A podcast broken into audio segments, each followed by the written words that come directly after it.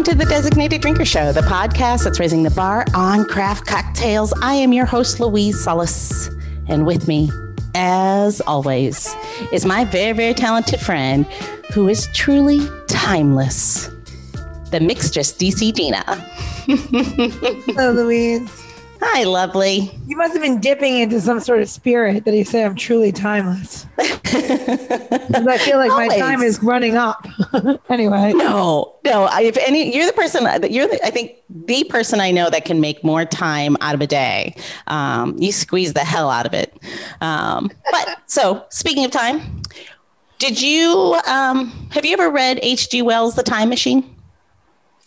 in high school, I'm almost Yeah. positive I read that in high school. Yep. So um, I'm going to take you back in time, Gina, just a little bit, okay?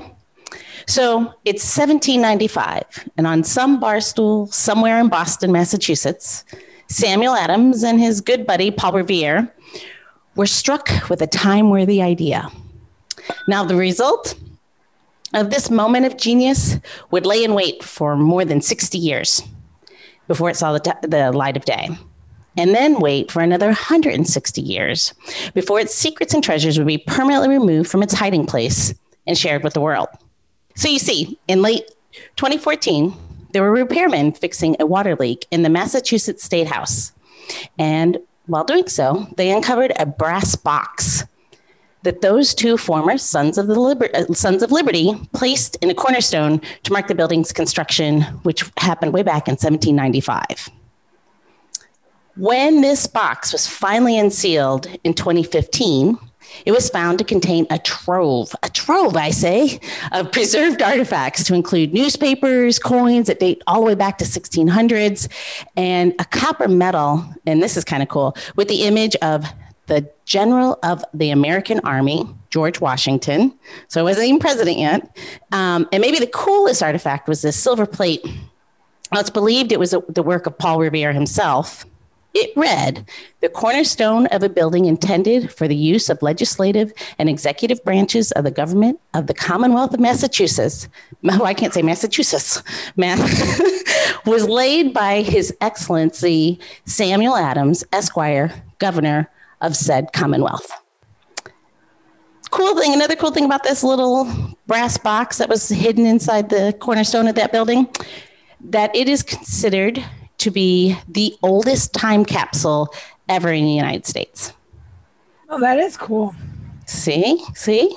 So I think it proves that uh, time travel is actually possible if you drink enough. Yeah. I, I want to see you wrap this up into the guest. Go. Okay, so talking about treasure, treasure troves.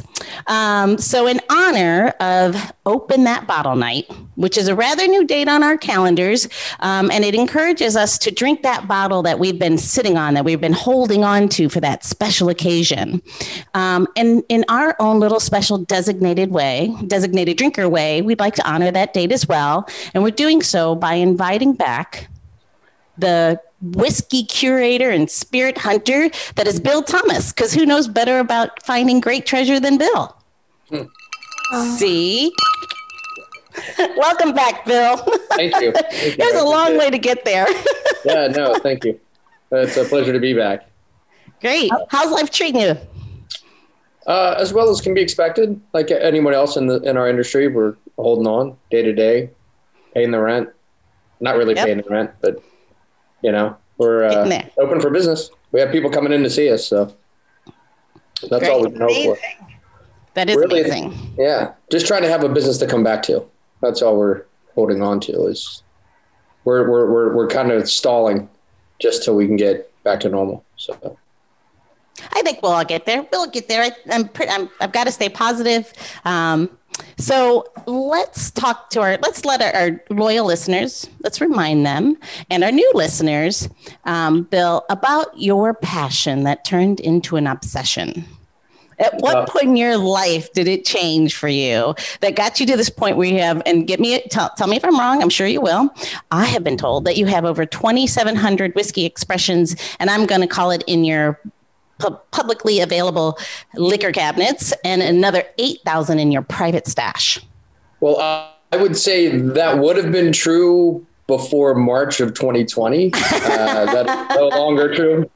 Uh, Drinking a few of I- those old dusties, are you? those have uh, those have gone to keep us afloat. I mean, uh, we actually by the end of uh, May, uh, 2020, sold every bottle at Jack Rose, all 2,700. Wow. The, the walls were completely bare, not one not one bottle anywhere. So we sold that. We're you know we managed to keep the the staff afloat uh, so far, and we have restocked around 2,000 bottles since June of 2020. Now again, we've rebuilt the collection.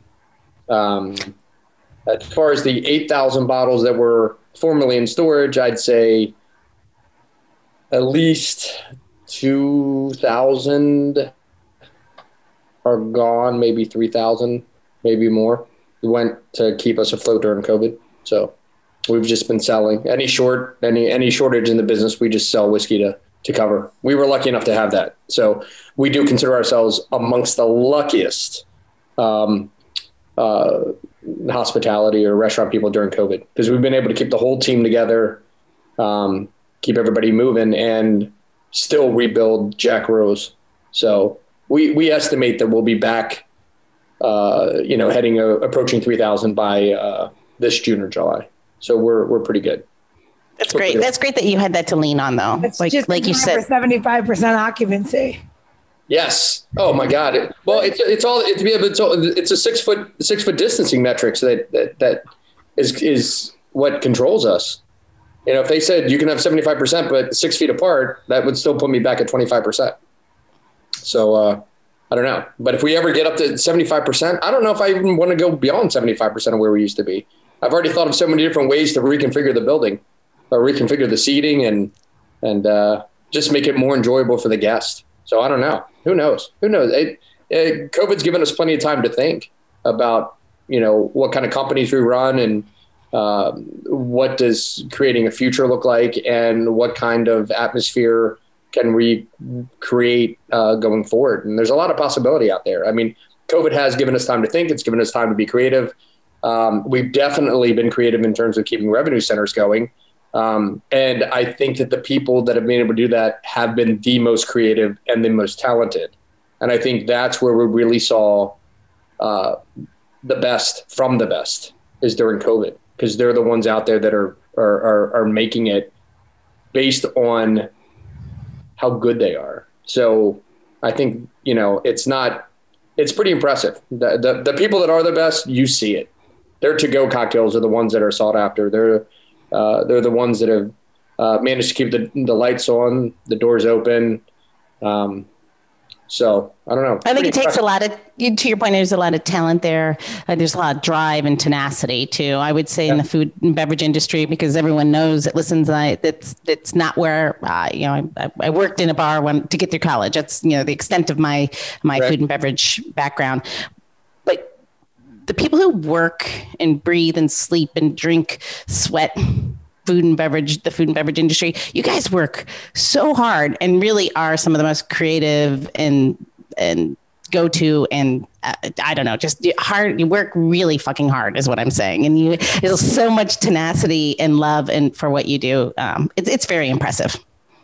Yeah, and, and the city, and the city is. I mean, the mayor's put through a lot of new initiatives that could potentially uh, help us in the future. I mean, obviously, bottle sales have helped us tremendously during COVID.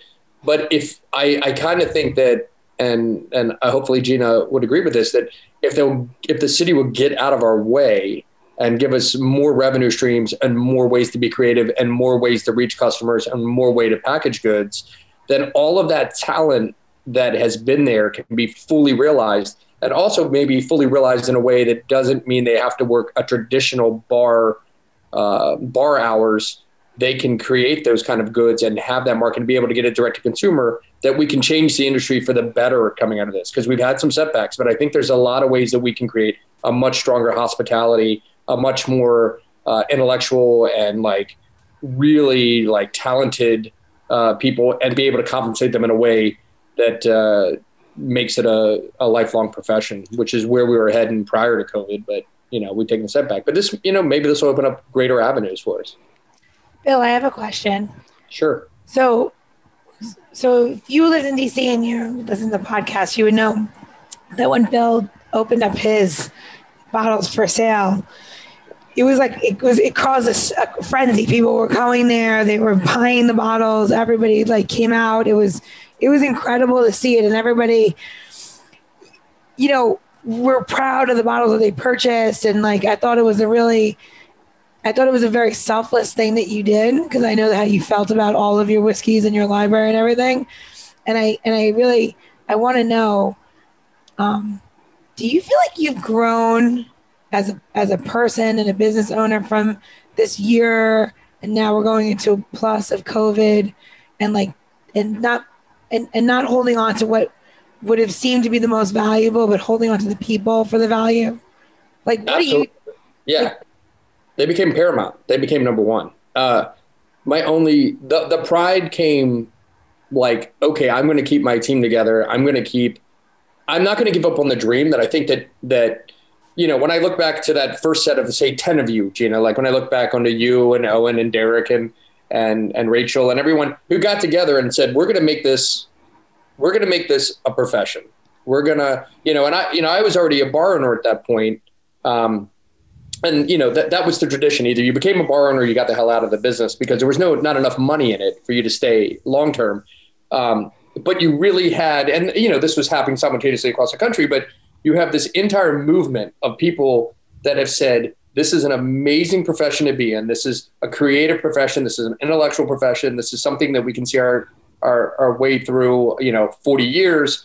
Um, and open up avenues for other people to learn from us and, and grow. And we really had that developing. And, it, you know, it started those early days um, and watching that and seeing us get to a point where, okay, now we have all these talented bartenders and talented staff that's getting paid uh, higher than they've ever been paid, really, in, in a lot of respects. They have uh, movements to run bar programs or move into management that's not just like grinding it out long hours, but actually managing – you know wine and cocktails and whiskey and and beer. And then and then we also have you know great you know brand management going and ambassadors and whatever. We have this really big kind of growing industry. And then all of a sudden you have covid. So now the learning point is you know for all of us who are growing this we have to say okay finally. And this is why i think that it's so important in our city. And i think i hope that other cities won't recoil and from the looks of it, our mayor is pushing ahead in a in a, po- a progressive way, is allowing Gina to say, "Okay, I am Gina. I can make a cocktail that tastes like a shrimp cocktail, which I bring up quite a bit because I brought my mom to drink at Gina's bar back when she was at PS 7's, because I used to get one day off a week because uh, we were all working so hard. We're industry, you know, when you're running your own bar, and I would go to PS 7's. That was where I would go for a little bit of solace have great cocktails, have good food, and just kind of I would go by myself. And then I remember taking my mom one day and just to sit with Gina and Frank and and have co- you know have cocktails and have these amazing like creations. Um, but you have this mind, right? And you have this ability to say, "Oh, I can stand behind this bar and I can please so many guests that evening, and I can make a really good living." But you know, Buffalo and Bergen and stuff like that. How do I get creative, and how do I turn that into intellectual revenue, and then train other people and grow the business so I'm not necessarily in the traditional role, uh, but being able to you know create brands, create goods, have this uh, secondary market that I can sell to direct to consumer, uh, whether on premise, off premise, create a brand that maybe somebody else wants to market, and I, I think that's where we're heading in Washington. I think, yeah. and if I could, it's funny if we had if the gloves were off like this back in 2000 or 2000 my God, the team of people that used to sit around a table together would own the town by now. There would be like it would be insane if we had the gloves off back then um, and allowed to do what we can do today. So I have as long as as long as people have energy, as long as the people who have uh, you know risen, Gina and and Derek to own their own bar and create these different kind of brands within those bars. As long as there's energy left at the end of COVID, as long as it doesn't strip you completely bare and and take it, there's so much positive that can come out of this. Um, I'm super excited, but some days I'm super low too. Yeah, of course. I mean, you're human. The last time I checked, I mean, other people say that you're not. Yeah. I think you are. yeah, you, can hear. So if we can get through these days and then support and take a look, I I, I really kind of want to get the band back together and get this sort of roundtable and say, okay, guys, DC again, let's do it DC again and figure out how do we, with a positive and progressive mayor, how can we lead the country in terms of how we can rebuild and create an infrastructure that allows hospitality workers in our city to make the most money, to have the best working conditions, and have a real future and retirement. That is the ultimate goal. And that's what, when you ask me the question of out of COVID, or Gina, when you said what, what is most important, the whiskey or the people, it's the people. Because yeah. I want Jack Rose to be there 100 years. I can't do that without a group of people that buy into what we're trying to do and ultimately want to keep training and running and have a future. Because if not, they're just moving on and, and that's it. And you, you don't have that continuity and you won't create, you know, you won't create that. We always say we're, we're not creating bars or restaurants, we're creating institutions. Institutions need people that believe in it and will grow with it. So that, that's where we are. So I think the interesting thing with that too is when you do set out to set to build that kind of institution where people are, are part of something greater than themselves and aren't there just for the moment or there for the long haul. But when they do move on, they move on and grow what you, they take what you've given them and grow it elsewhere. You've you've planted a seed that grows into another another this is gonna sound, another Jack Rose, no pun intended, but I mean or another iteration of that because you fed such a positive space that um, it inspires people to go and do exactly what you've done is like go out and, and work it and do the and to be that next Gina who's going the the bagel goddess. uh, Gina, goddess people. Yeah. yeah. um, I, I think Bill, I think you're right. I think out of this, and this was like totally off of the idea of I think that there should be a sit down. I do think that we should all talk about how do you make that this is almost like a do-over, right? You get a do-over of 20 years and you say, how do you redo the last 20, take the best of it, and then how do you push it forward? And how do you give the family, the 401k, the all of the things that you need as a bar tender slash server, whatever it is in the restaurant industry, to never be this vulnerable again. Because yep. we left ourselves very vulnerable. And it's disgusting to think that like our insurance that we pay, premium, top premium, couldn't take care of us. And it took a PPP to help out these businesses to become all of a sudden a small version of unemployment for staff that's home during the beginning of COVID. And when you sign up to be a restaurant owner, you, you never like ever think of those kind of things. You're never like, oh, if one day if there's a world catastrophe, how am I gonna? You just don't it's not gonna. It's never something you were trained to do. And now I, I keep thinking of all the things like I can never leave myself this vulnerable again. How am I going to make sure that these people? I have 94% retention rate, and it's only to the two people that left my company to go on to be plumbers. And I think it's awesome. They wanted to go to trade school. They were going to do it anyway. So amazing, right? And I kept everybody from last call employed. They're employed at all my other places. And I, I just think that we cannot, we have to change legislation. We have to change the way we look at this. We have to change every single thing that we've been doing and what the perception of our businesses. And I also believe that if the United States government, as well as our local ABRA boards and, and, and our larger ones, can understand the value of turning the bar room into a bottle shop, turning you know the revenue so you you'll be able to buy things and you know have a different revenue stream you can change that. I, I agree wholeheartedly with you. Shipping all of that. That shouldn't be something that's left for you know just one monopoly to control or just only ship wine or you can only ship beer. You should be able to ship those things across you know borders. You should be paying taxes of course doing it right but it should be open. You should be allowed to sell the bottles. If you, somebody, I walk into your bar, I should be like, you know what, Bill, that bar, bottle costs nine hundred dollars. I've always wanted it. I should be able to purchase that from you and leave with it closed, intact as a bottle shop. There shouldn't be a reason why that has to change. I think it's. I think you guys have stumbled upon something that. Um, again, just listening and not being of the world, uh, of the food and beverage world. I think what you're talking about is doing a roundtable where you uh, important people and shakers and movers in the industry, people who are um, thought leaders, um, sit down with our public figures and figure out how to move forward and change it to your point for the better for all the other reasons, for all the right reasons. Um, so I think that's I think that's our next podcast. Yeah, yeah, yeah. I, Thanks I know, for doing my job for me. Yay! I know we got off on a tangent, but I, I've always it's always bugged me that like for instance like and there's two things here like with Gina right Gina creates an amazing cocktail and people always like, oh, what's in that? What's the ingredient? And then they have to go down the street and try and think about or write down whatever Gina said. And Gina, she has all this energy put into making this cocktail. And people want to try it at home or they want to try one of the ingredients at home. Now being able to sell, you know, her house made bitters or a gum syrup or or a, you know, um, or a little thing of simple syrup or an actual bottle of Aperol or an actual bottle of a particular mezcal and saying, this is all you need. Here's your cocktail pack.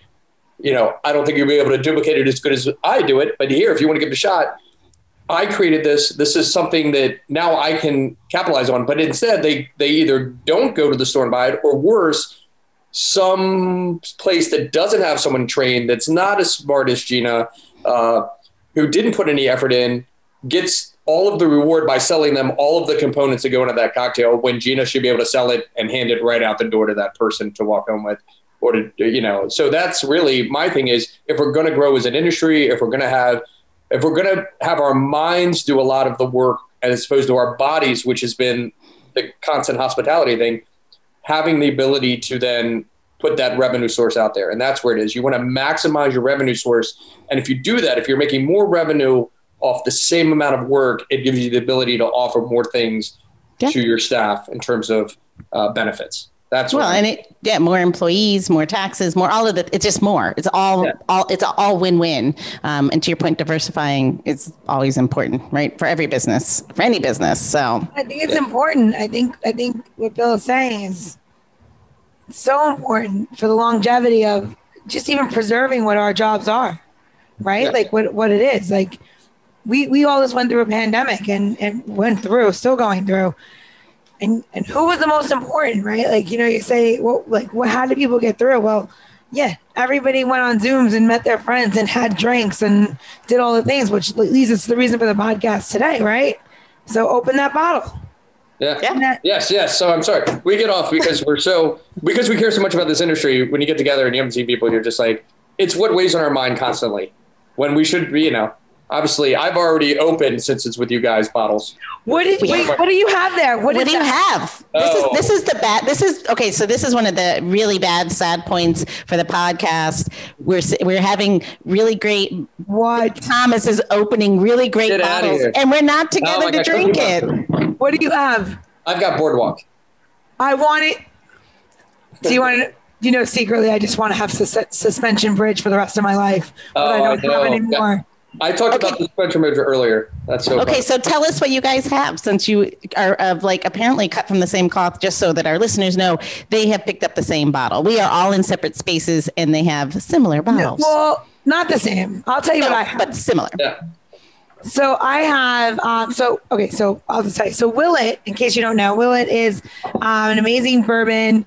Uh, you can get uh, single uh, vintage, uh, single barrel um, releases of Willett, and Bill. So Bill brought Willett to DC. Okay, I don't care what anybody anyone else can lay claim to it. I know 100% how I got it in my hands in the beginning, and it was from Bill himself. I covet. I have a few bottles of Cookie Monster left. Yep. And I give one to the bar every time they run out of one bottle. Yep. And I don't and I don't hoard it at home and drink it by a fireplace or something great. I do leave it in the stores. I have one in both stores, and I have a few more left. And when they're gone, they're gone. I have other expressions of what. But Cookie Monster might be one of my absolute favorite expressions because it has this beautiful, like crumbly note to it. And it's not a cookie note. It's just this beautiful sweetness, and I love it. Yeah, and I, you know, I, I think that we said you could gobble it up, so we kind of named it after uh, Mike Turner's daughter. Mm. Yeah, like just you're just ready to just keep drinking this thing and and and and and and going for it. So uh, yeah, that one was a, uh, a huge home run. And Gina, you're not the only one that loves that. That was by far probably of the modern. When I say modern, well, it's last three, four years, that has probably been the number one most requested is Cookie Monster for sure. Oh my god, it's so delicious, and I'm Yeah. so And so what's different with what you have, Bill? Mine is uh, slightly different. Mine's an older one. That's uh, the Cookie Monster's actual Willett dis- uh, distillate, whereas I have a 13 year old, which is uh, independently bottled by Willett. Uh, Oh. The juice, where it came from, is unknown. Um, the most likely, probably Heaven Hill would be my guess. Um, and th- it's just uh, just an older whiskey that we put out maybe, I think about five years ago, four years ago. Boardwalk came out, so uh, just the difference in age. I think Cookie I Monster gotta- was hold- six. hold on. I want to go look. So tell me, tell me this, Bill. Um, one thing is like, so being a novice in the spirit realm, as I am, and a lot of our listeners are as well. How do you know what to put away? Like when you find something that you think it might, like we don't have the knowledge base you have, right? So if we just we were getting a few things that we maybe we spent a little extra for it. Is there a time that you should pull it before you start? I mean, before it goes? Well, well, in terms of like what you should bunker to ultimately, and we always say like it's it's never. And I've had this question put to me a million times. It's what bottle in your collection wouldn't you open? And I go, it's never a question of would I open it. It's when and with who. That's always that's the only question. Um, every bottle will be opened eventually, so it's just what's the perfect timing and who's the the perfect person or people to share with. Um, and that's how I think for most uh, uh, drinkers, the best bottles get open. It's that person comes over or that event happens um, that you want to share it with, and or share it uh, remembering. So, uh, you know, with this particular bottle, this one has been fantastic simply because it served two purposes. Uh, it's one that I I really enjoyed and happened to have open for friends one night. It was a, a Willett. I mean, this bottle probably sells for around fifteen hundred dollars now on the secondary market. Um, but it's one I opened. We all enjoyed it. But then this Christmas, um, a good friend of mine, uh, his wife called and said, "Hey, do you have any extra Boardwalk?" It was his. It's his all-time favorite. And I was like, "I, I don't. I don't have any at all." And then I looked on my mantle where I keep all my open bottles, and I realized here it is, a bottle of Boardwalk sitting there open that I must have opened up, you know, with with with friends at some point. And I called her and I said, "How about I just get? I got two ounce sample bottles." and I filled them with Boardwalk. We made labels um, and uh, got them to her so she could put them in his stocking for Christmas. So Oh, that's nice. it's not only that I, it's not about when you open, you know, bottles, you know, who would you open them with or when would you open them? But then you don't even have to be there. And I think that during COVID, this exchange of sharing bottles isn't necessarily a physical space thing. It's a mental thing. And that's what I think is so fantastic. They, that, that's where COVID has changed. So you would open a bottle, sit around, you would drink half of it with your friends. Now you're so excited to open a great bottle and then do this fill up one of these and give it to them whenever you get a chance to see them or you mail it to them or whatever. And you don't actually have to be there for that physical uh, moment when they're actually enjoying this. The thought of knowing that you opened that special bottle, that you gave them a sample, that is it. That is the enjoyment now. It's just as much enjoyment to package this bottle as it is to sit and drink with them with this glass now. It's changed it's it's become such a I don't know how you know uh, you know you're you're you're not getting that immediate gratification in terms of or you're not seeing that gratification from them.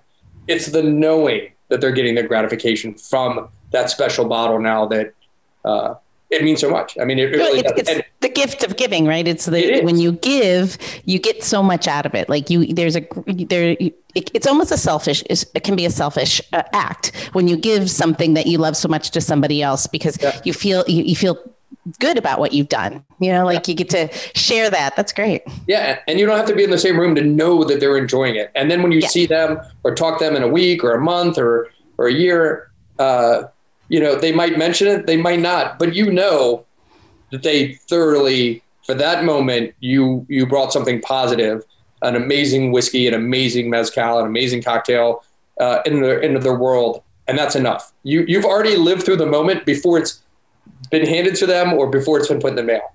it's a pretty incredible. And the one thing that that this this period will have is I probably have a hundred of these that have been given to me by customers that oh. uh, wanted they they've been getting you know special bottles and they want to share with me um, that same sort of you know not be my presence when I drink it and say hey here's the feedback. They just want to share something. And it, it's a really covid has been a really uh, positive time in terms of i think people being uh, very open about sharing and giving and caring about others. And and uh, the whiskey people have proven that they're the most generous people on the planet hands down because i have a hundred of these and own the biggest whiskey bar in the country. And i still get these gifts. So what does that tell you? How giving they are you know? That's awesome. So, that's awesome. great. yeah so this it's just it's a good this is a good topic for this. Yeah, I, it's I've never thought about like you know we my husband and I travel a lot and that's what my special bottle is. We brought this. Um, it's a small craft mezcal that you cannot buy in the U.S. Um, and it's from 2018 and uh, of course, my husband picked it and I just had to take the plastic off. We haven't had it because, to your point, we want to share it with people who yeah. have a great appreciation for it. Um, and, you know, it's something they're going to enjoy um, and something they can't have w- any other way. And I've never thought about like divvying it out like in small bottles and sharing the wealth because, I mean, yeah. we'll, we'll, go back and I'll be able to bring back more. And um, that's a great, thanks for sharing that. I never thought about doing that. And I think, yeah, it's good. I really think, and I, I, I truly do think that, uh, it really works. I don't know. We could all send a little positive vibes out there, I guess. And, and, and I think it, I, I do feel good when I, when I bottle up something, I feel really good about it. And when I give it, you know, give it to people or mail it, uh, um, it's awesome. And I, I, I called distillers yesterday, uh, and you know, who said, I, I called an actual owner of a distillery who then said, shit, I don't have a bottle open, but Fred Minnick, the, the whiskey critic slash, you know, king of bourbon right now, said, "Oh, I sent one to him to taste for whatever." So then I picked up and called Fred. Fred's like, "Sure, I'll overnight you a sample." So it's coming tomorrow. This little one, once again, uh, from that bottle. So it's crazy. I mean, that's how from you know this whiskey people are just ridiculously open and like uh, uh, amazing. To, to sounds like all these little bottles need to go into some kind of art project that's like an ode to to COVID. like a wall of like the empties because I, I would hate to see someone make like a an installation that wasn't able to be drank. That's no, true. I meant once they're empty. Unfortunately, like I could have already built a wall with the ones I've thrown away. So I, I wish you guys would have said that about six months ago. I could have filled your wall already. That's for sure. I mean, Bill, this isn't over, right? Start saving them now. I feel like yeah. it'd be a fun, a fun thing, even if you just have them. You know, it's crazy. It's, you know, I wish I owned the company that makes the Boston rounds, these yeah. little bouncers, because like yeah. that's the person that literally, like, you know, a year ago was like, no one's buying these, and then woke up the next day and was like, holy shit, everybody in the world's buying these. Absolutely. So, when when that when when you go to call Uline or whatever when you need them, and they're like, "Oh, we're two weeks out on those bottles," and you're like, "Uline doesn't have any two ounce bottles." I That's- know. And it's amazing how two ounces is the acceptable pour. Right. right. Like we've made two ounces so precious that it's like just this thing. Like it can't yep. be another size. It has to be two ounces.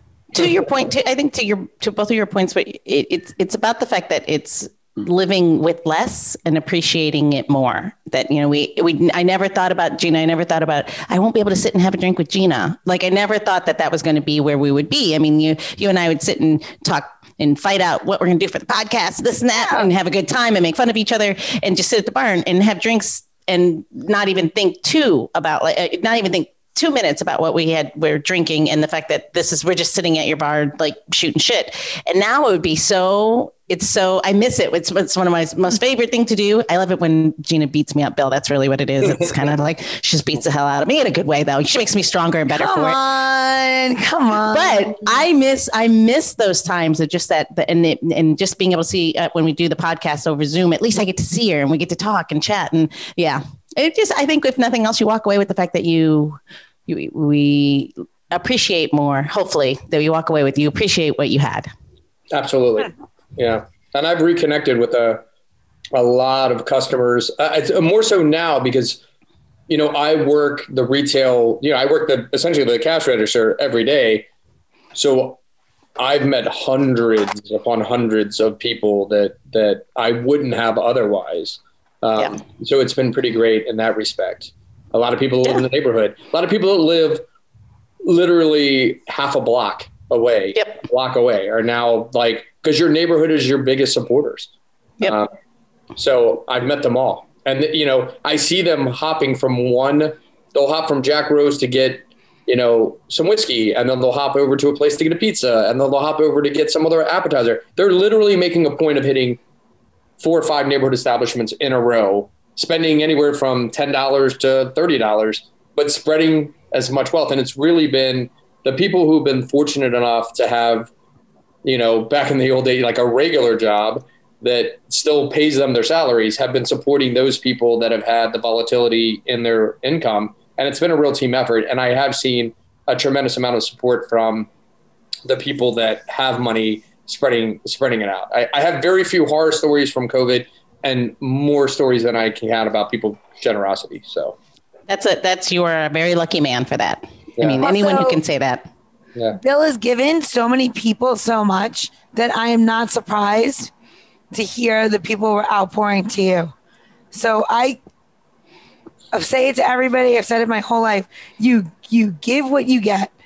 And I mean that. And I tell everybody if you can give, you give. If you can take care of a charity, you take care of them. If you can teach somebody something, teach them that.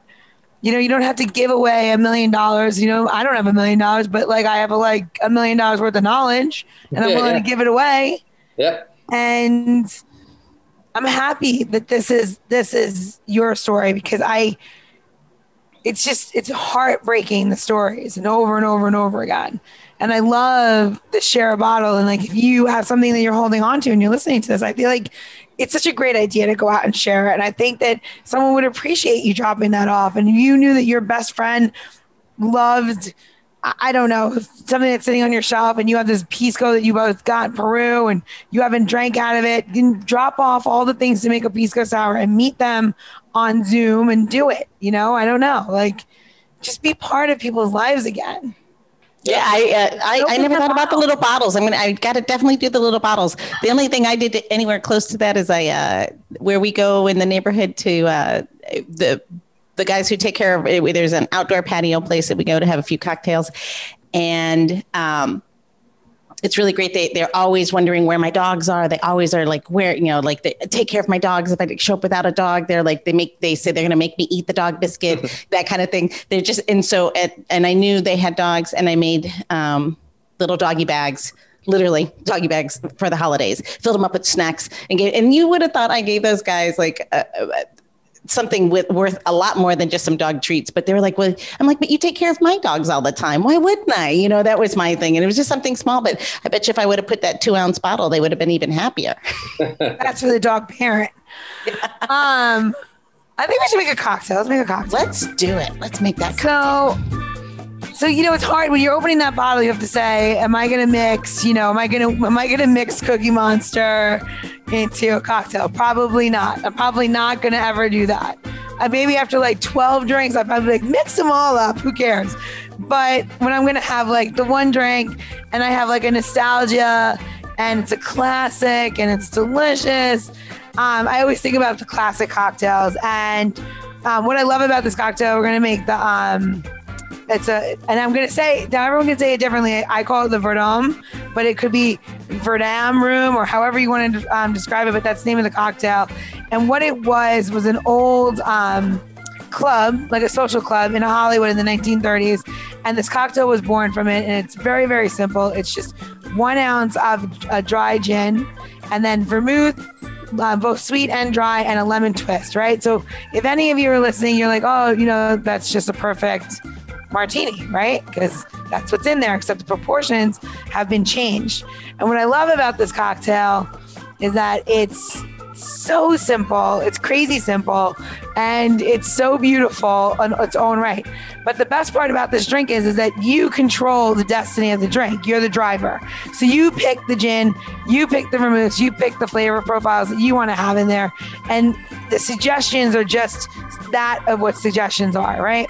So for me, we're going to use um, forged gin, and we're going to use uh, one ounce, and you can change the gin around to I don't know, Catoctin Creek Watershed. You could do a really funky St. George uh, gin. You could do traditional uh, Bombay Sapphire, you know, whatever you're feeling. And then I'm going to use the Foro um, Italian Sweet Vermouth for one ounce. And I really, I enjoy this one. For me, it's a little chilly outside, and I really love the way that this drinks. It's uh, from Torino. It's just a really classic um, vermouth, really delicious. And it's just it's just well crafted. I do love the Dolin. I'm going to use the Dolin dry with it. Some people would say use all the Dolins. Sometimes you want to mix it up. So I'm going to use the Dolin dry as my um, dry vermouth. Again, you can pick things that you like. Capitoline has a nice dry vermouth.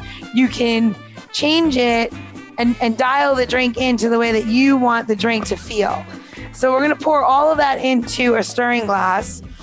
And then we're going to take our ice and we're going to fill it three quarters of the way and put it in. And I, and I, I'm, I'm at my bar and I'm lucky enough to have really beautiful, nice rocks glasses. If you're at home and you're using your, your at home ice, you want to make sure that it's three quarters of the way full because you want the dilution in the stir to happen and, and really, it really does make a difference for the drink. So we're to, we're gonna have a, we have a glass uh, chilling and we're going to do 30 to 45 rotations. And you have to really be honest with yourself at this point. And you have to say, is my house 73 degrees? Maybe I should put on a jacket and stop wearing tank tops and lower the temperature of my house because 67 degrees is pretty good. And I would say at that point, you could probably stop at 30 rotations. But if it's any warmer than that, then you're a 45 rotation or better person. So right now, I am in my restaurant, and my restaurant's at 70 degrees because I was in here to adjust the thermostat today. So we're going to go 41, 2, 3, 4, and 5. And now I know that 100% I have a nice chilled cocktail. I have the water dilution that I'm looking for, and I have a chilled cocktail glass and we're to use our strainer here and we're just to pour it.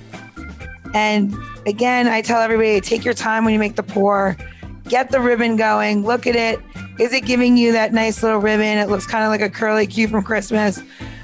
It's just that's the pouring ribbon that you're looking for. And no, it's not just the name of a bar in New York. It is really a term and it is something you try to achieve because then you know that it is blended just so beautifully. And it's the anticipation of drinks like this that really make them special. So now comes the most crucial part. We're going to garnish it. And some people would say, give it a horse neck. A horse neck means it's a really long peel. What we're going to actually do is just a little bit bigger than a quarter of the skin. And we are going to just zest it over, out, out, just basically zest it over the top. And then once around, and then we're going to drop it in. And that is it. That is all that you need classic, beautiful, and just nice sipper. So if you're not going to open that bottle, savor this cocktail because it's delicious. so cheers. Gina? Cheers. Cheers. This is, I love this cocktail. This is a nice cocktail. It is very nice. So, it, so you're saying you could even if if you didn't like sweet vermouth, you could just use dry. Is that what you're saying, or do you say So you're gonna use one ounce of dry, one ounce of sweet, and then and then one ounce of gin, and then it's a lemon peel in the drink, right? Yep. But you can dial in this drink to what you like. Say that your favorite vermouth is Trincherry vermouth, and you're like, "That's my favorite vermouth, and I love it," and that's it. Then that drink becomes that becomes your vermouth, and you use that Gotcha. red vermouth. And then if you want to use a different um, white vermouth, dry vermouth, you use that. If you want to use a semi sec, use that. But it's the proportion and the way that you make the drink that becomes your own version of the drink. Gotcha. And you could just, even the smell of this, you could just feel a room. It's just like a, it's a, it's a very aromatic cocktail, and it gives you that little bit of opulence, even though nothing in it's too crazy expensive or anything. It's just a beautiful, it's a beautiful proportion. when when when would you think this cocktail came about? Uh, it was born than, in the not not just not just two minutes ago that we just made. Yeah, it was it was it was originated in the 1930s, and of course, bartenders are terrible historians, so we have to rely on when it was either featured in an article, a paper, or was mentioned somewhere, and it was mentioned in a cocktail book in 1934. They're pretty sure that it happened. They there was drank during Prohibition, but again, where's that written? You know what I mean? So if you find that book. Bill would like to publish it, so please bring it to Bill Thomas, and we will get that immediately on a press. But Right. um, you know, it's speculation to when they show up and when they were in another article or printed. So I, I don't know how else. Uh, I mean, it's pretty it's pretty racy if you think about it already, right? That social club was around during the um during prohibition because prohibition in this country didn't end until 1933 and they're saying this was invented in the 1930s so that was already controversy enough It's fun, you know my um my most prized possession uh, is not really a bottle. It's a it's a the Savoy cocktail book, and in the uh, inscribed on the on the front couple pages, it was from uh, ambassador from Great Britain to uh, Senator uh, God Holling. God, I, I always butcher his name. It's it's a family dynasty in New Jersey uh, that um, has been has congressmen generation after generation. Hollings fits something, um, and it says it's to him on the eve of the Great Repeal. wow. 1923. that's amazing It's it's amazing. But here's the crazy thing: I'm on the treadmill the other uh, couple days ago, and I'm watching Boardwalk Empire season four, and Nucky Thompson is getting a um, I can't award, and he was getting uh, getting uh, letters from all these different congressmen, senators, attorney general, blah blah. blah. Congratulations on your award, and it was. Uh, I think it was from Senator H of New Jersey, and I was like, I wonder if that is the senator or from H from New Jersey that the book is inscribed to.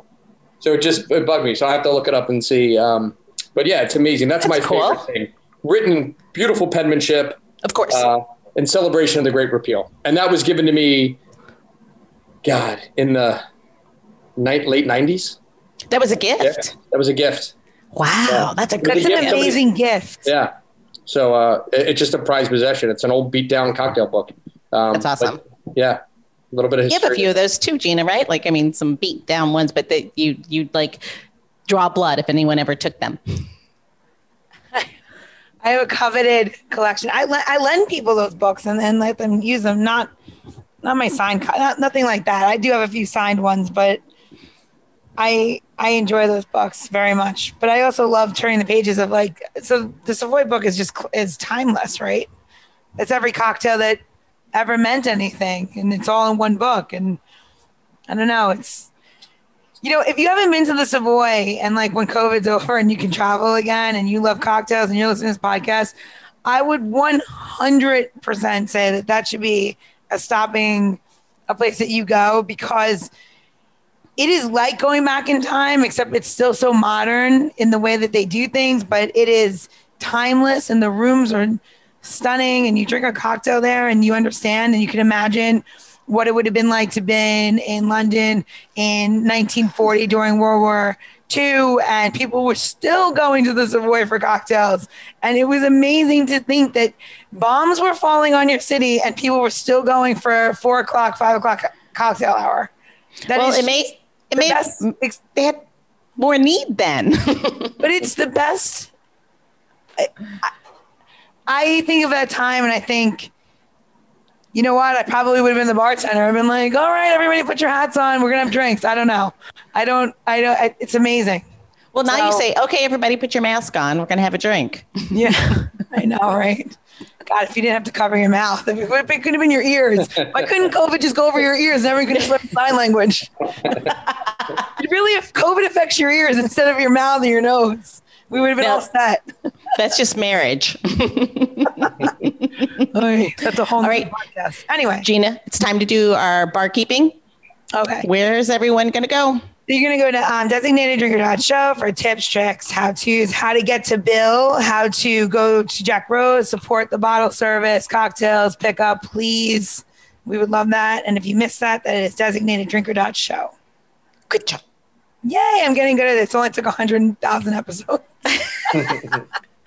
anyway, Bill, I don't know if I ever asked you this question because I have a new question. So, you know how, like, all, all the people kind of go around, they identify themselves as different, you know, animals, and they're like, oh, my spirit animal is a lynx because it's, it's kind of like a house cat, but it's really like regal, and they're also like a little savage. And you're like, can you really identify with that? if you can identify yourself with one spirit ingredient, and it could be um, anything that goes in a cocktail or cooking, what would that ingredient be and why? Uh, I mean, I mean, come on. The cliche answer for me is going to be something revolving around, uh, you know, probably, you know, bourbon. I mean, I can't imagine. I'm not much of a cook, so we can get that out of the way. I, you know, I'm not, you know, I'm not the one that makes the cocktails. That's for sure.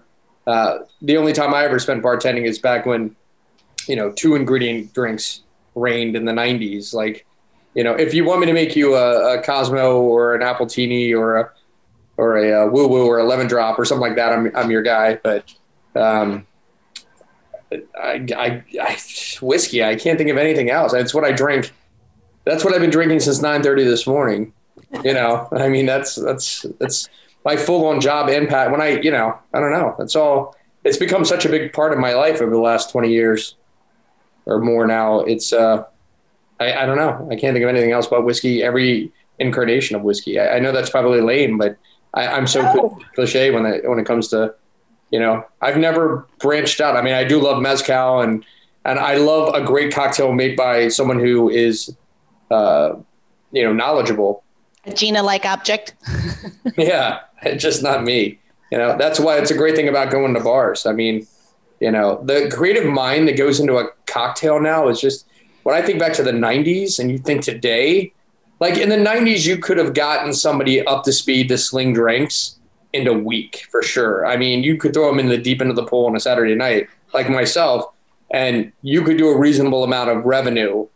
You throw someone behind a modern bar uh, today, and we're literally like talking the difference between having a doctorate and having a elementary school education, and telling them to perform. It just it's not possible. It's um, yep. uh, it's not. It's amazing.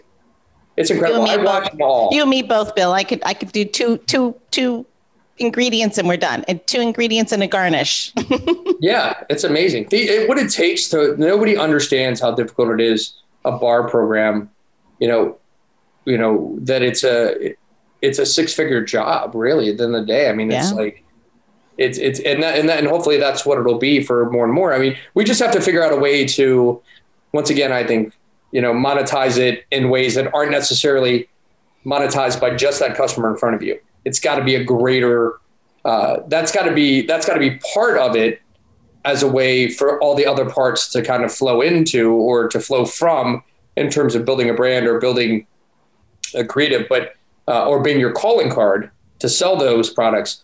But we're going to need a greater buy-in, and it's going to have to come from ownership too. I sorry, I'm, I'm getting back on my. Uh, I guess I keep saying if I don't say it out loud, I'll never become the owner of a company that does that. If I don't say it in front of people, so people can say, "Why aren't you doing that?" or you know, no. you said you were going to do. Hold you, hold you, no, hold, your, I yeah, will, hold you to your your word. Absolutely. No, I will 100 percent join your membership club. so get that going. Yeah. I would be your. I will literally have card number one. The yeah. day that you say it, I, I will take the first membership. Yeah. I'll, I'll, design the cards and the pins that everyone gets. Yeah. And, and obviously, I'm a big believer in uh, property ownership because it gives the kind of security to uh, a bar or restaurant. I mean, obviously, if you know, if if say say Gina's parents were in the business and they had, and I limit this because my family has been in the business for all these generations. If they had turned over property that was free and clear, it would make it so much easier to weather these ups and downs because they could, you know, take the pressure off the restaurants in order to keep the company and the rest of the staff afloat. But when you have banks breathing down your neck or landlords breathing down your neck, you can't focus. And that's another, there's been plenty of annoying, like the PPP paperwork or whatever. I need to focus on creating revenue right now for my people. I can't take the time out to jump through all of your hoops to give me back money uh, or give me money in a way that's not even particularly useful, I need to focus. So I would like to see, like I say, institutions. Like I, you know, I always say that Jack Rose may not be run by a member of my immediate family, but perhaps it'll be run by somebody's, you know, daughter or, or, or son that works in the company now.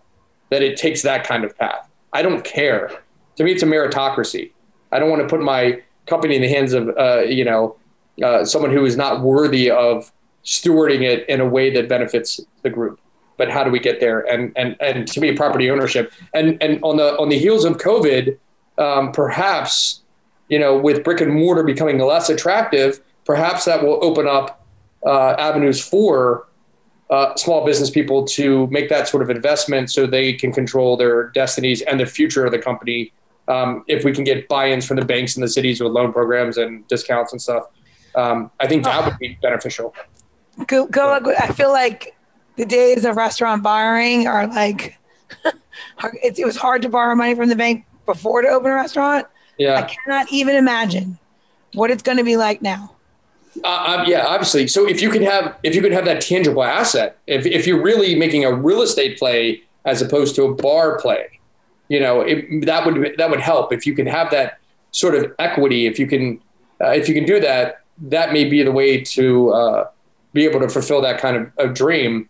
Uh, you know, I was, you know, I've been pushing uh, pushing towards that goal now for for quite some time, and I'm only, you know, I, I'm only, I'm literally nine years away from owning the properties outright, and then this would be such a different COVID experience uh, for me, for sure. But it also means that I could have been uh, potentially more uh, uh personally generous. I mean, I, I absolutely have been. I've been selling everything on my personal level to make up any shortfalls to keep everybody going. But you shouldn't have to sell everything you love to do this. It would be great if it, there was a, another avenue. So I think I'll work it out in the next decade. But I, it, you know, if other people don't start on the path now, they're, you know, you know, I don't want, I don't want to see it become, you know, large, large landlords own all the property and you lease from them and, you know, who knows what your fate is. I feel like you got to follow the. So it's going to sound ridiculous, right? But what was the best thing about um, McDonald's? Is it the food? No, it's the fact they own every single piece of property that, that they put a McDonald's on, and they're just really a giant, you know, real estate company that serves food now. Yeah. And then they sell a piece when they need money, or they acquire three more when they can. Yeah. And like I, you have to follow that model, and I don't mean like go out and serve milkshakes and stuff, but I mean they're smart they can endure. They can go through phases of people go and they don't go, and they're unaffected because they do own their their buildings. Yeah, yeah, it's it's key. It's key to me, and unfortunately, you know, I'm going to have to do. I, you know, the funny thing is, I, I, I don't qualify for any kind of re. I had a very aggressive pay schedule, but I can't even refinance. I couldn't. They wouldn't even let me refinance to to to start over again, even though I have a lot of equity. Uh, because I being a, here it is having 50 or 60 or 70% equity in my building and having they wouldn't let me start the the term over again to drop the payment by two thirds, which would have been much more manageable because I was such a um, high risk being a restaurant. Even oh, with yeah. that, it was so it was driving me crazy. I was like, this makes no sense. So I think that we're all very fortunate to have both of you at the helm of some of the best restaurants. We're lucky in DC, and I'm sure, and I hope that other, there's many, many of you in other places as well, because um, you are part of the fabric of our neighborhoods. And to your point, uh, the food and beverage industry supports it's what the second largest industry and supports um, our lifestyles and our and livelihoods and and. Uh, it, it, like I said, it's a part of our, our life in our neighborhood. So I would like to say cheers to you both and thank you for all your hard work. And I think you're real amazing people, and I can't wait till we can have drinks together again. Cheers. Cheers. The Designated Drinker Show is produced by Missing Link, a podcast media company that is dedicated to connecting people to intelligent, engaging, and informative content. Also in the Missing Link lineup of podcasts is Rodger That, a podcast dedicated to guiding you through the haze of dementia, led by skilled caregivers Bobbi and Mike Carducci. Now, if you're looking for a whole new way to enjoy the theater, check out Between Acts, an immersive audio theater podcast experience. Each episode takes you on a spellbinding journey through the works of newfound playwrights, from dramas to comedies and everything in between. Find Missing Links League of Podcasts on Apple Podcasts, Spotify, or wherever you find your podcasts. Don't forget to subscribe, download, and review the shows. Your review helps our shows reach new audiences. To find out more about Missing Link, visit missinglink.company. That's missinglink.company.